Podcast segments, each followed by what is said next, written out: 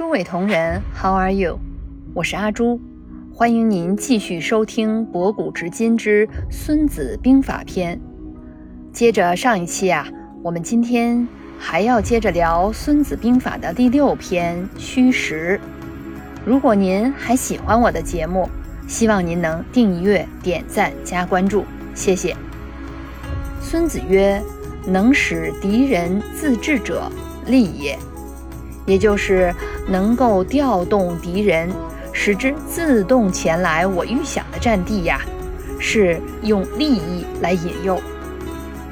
其实啊，我们都知道不能贪便宜的道理，可有些时候，人们在遇到利益的时候就会激动，就会忘形。一激动，一忘形，结果全盘输。如果套用到我们职场中，这一句我的理解还是要任何时候呢都要摆清楚自己的位置，要低调行事，切莫得意忘形。这让我想起职场中其实有很多得意忘形的例子，结果啊都是很惨。我记得以前我们部门啊招过一个业务能力跟领导能力都不错的中层领导。刚来没多久呢，就凭借着他的硬实力跟软实力，得到了上层领导的认可。这里说的硬实力呀，就是指他的业务能力、领导能力；软实力呢，他为人比较随和，受到团队成员的喜爱。与此同时呢，他向上管理的能力呀也很不错，所以也就得到了上层领导的喜爱。于是，在他还在试用期的时候啊。他的领导就给他放进了公司人才库，那可是向上升职的必经之路啊！同部门跟他平级的多少中层干部打破头都没挤进去，甚至有的干了十来年的中层老人儿都没能进去。他一个新来的，居然还在试用期的人，就这么轻易的进去了。这样一来啊！引来了平级同事的各种嫉妒，此处是不是有点宫斗剧甄嬛的场面？刚才说过了，他向下呢为人随和，受到下面团队成员的喜爱；向上呢又会管理，受到高层的喜爱。可是平级呢，恰恰这点啊，他不屑于做平级之间的管理。那个时候啊。他意气风发，也毫不掩饰自己进了人才库，甚至认为接下来自己呀就要升职了。也就在这个时候，他的评级对他很不满，除了工作上的不配合，甚至还有一些人到处黑他。他一个初来乍到的新人，自然想不到这里的水有多深。后来在我们这个部门才待了一年多，就待不下去离职了。所以呀。当我们发展很好、意气风发的时候，时刻要有一个声音提醒自己，就是切莫激动，切莫忘形。接着聊《孙子兵法》，能使敌人不得志者，害之也。也就是能使敌人不能先我来到战场，是设置障碍、多方阻挠的结果。这里呀，又是一个我实彼虚的道理。职场中可以理解为主客场的例子。那么，故敌亦能劳之，保能击之，安能动之？这是什么意思呢？直译是啊，所以敌人若处军安逸，能使之疲劳。若敌人粮食充足呢，就要使之匮乏；若敌人安然不动呢，就要想办法能使他不得不行动起来。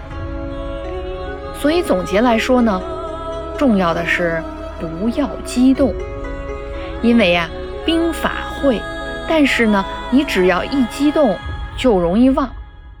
还有什么呢？还有不要贪。因为一贪就容易上当，不要认为有什么是一定不能放弃的。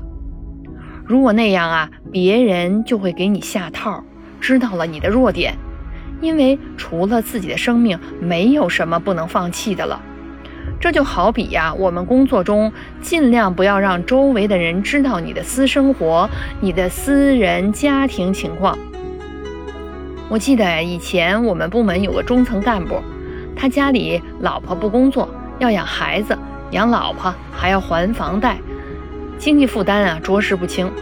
老板呢就笃定了他非常需要这份工作，保住这份收入，经常对他进行一些言语上的轻蔑。无奈呢，他年纪大了，也找不到别的更好的选择，只能忍受。我们接着往下讲虚实。孙子原文曰：“出其所不趋，趋其所不易。行千里而不劳者，行于无人之地也；攻而必取者，攻其所不守也；守而必固者，守其。”所必攻也。我们啊，先来直译一下，意思是说呢，通过敌人不设防的地区进攻，在敌人预料不到的时间，向敌人预料不到的地点进行进攻，进军千里而不不疲惫，是因为走在敌军无人抵抗或无力抵抗的地区。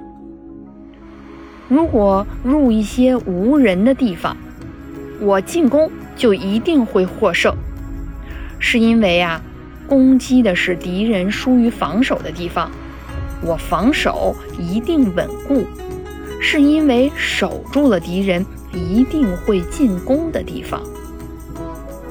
兵法里这里重要的精髓就是出其不意。那么结合到我们现代职场怎么去理解呢？我的理解啊，就是不要一意孤行，不要走自己的路让别人说去吧，这是不对的。